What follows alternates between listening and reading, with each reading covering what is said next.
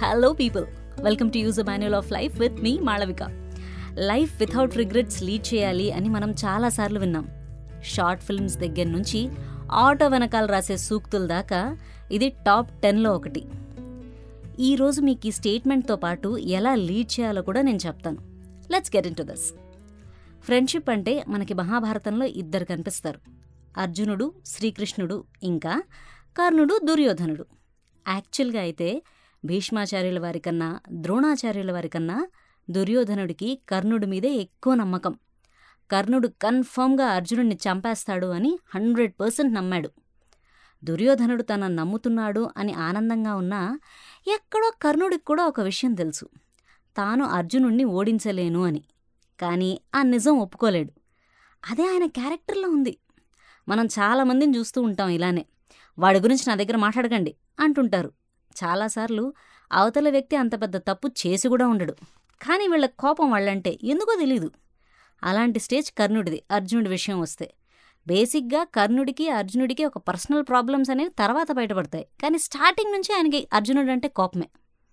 ఇంకో విషయం ఏంటంటే భీష్మాచార్యులు ద్రోణాచార్యులు వారు చెప్పినంత ఓపెన్గా కర్ణుడు తన సామర్థ్యాన్ని అదే కెపాసిటీని దుర్యోధనుడికి చెప్పలేకపోయాడు. తాను ఈరోజు ఈ పరిస్థితిలో ఈ హోదాలో ఉన్నాడంటే దానికి కారణం దుర్యోధనుడే. ఆ దుర్యోధనుడిని మనసు నొప్పించకూడదు అని ఎప్పుడు దుర్యోధనుడి యుద్ధం మాటెత్తినా నేను అర్జున్ని కొట్టేస్తాను నేను అర్జున్ని కొట్టేస్తాను అంటూ ఉంటాడు. కానీ నిజం మటుకు తనకు తెలుసు కదా. సో ఎప్పుడు ఒక ఫైట్ నడుస్తూ ఉండేది కర్ణుడి మనసులో. ఒకే ఒకసారి కంప్లీట్గా తన మైండ్లో ఉన్నది వితౌట్ ఎనీ ఇన్హిబిషన్స్ షేర్ చేసుకున్నాడు. శ్రీకృష్ణ రాయబారం అయ్యాక శ్రీకృష్ణుడు కర్ణుడి భుజం మీద చెయ్యేసి మాట్లాడుతూ తనతో పాటు రమ్మంటాడు.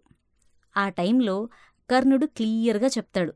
తాను ఓడిపోతానని ధర్మం ఉన్న ధర్మరాజు రాజ్ అవ్వాలి అవుతాడు అని.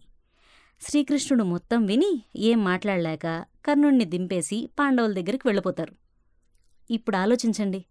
ఒకవేళ కర్ణుడు ఓపెన్గా దుర్యోధనుడితో ఏమో దుర్యోధన యుద్ధంలో ఏమైనా జరగచ్చు.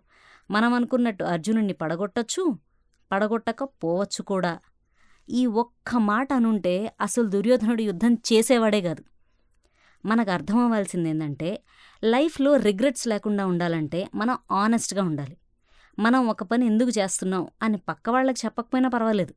కనీసం మనకి క్లారిటీ ఉండాలి.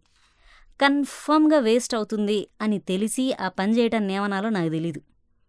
అర్థమైంది కదా so honesty is the best policy not only towards others but to the self as well let's meet in the next episode If you like this episode, then don't forget to follow the show on your favorite podcast app and see you on the next episode.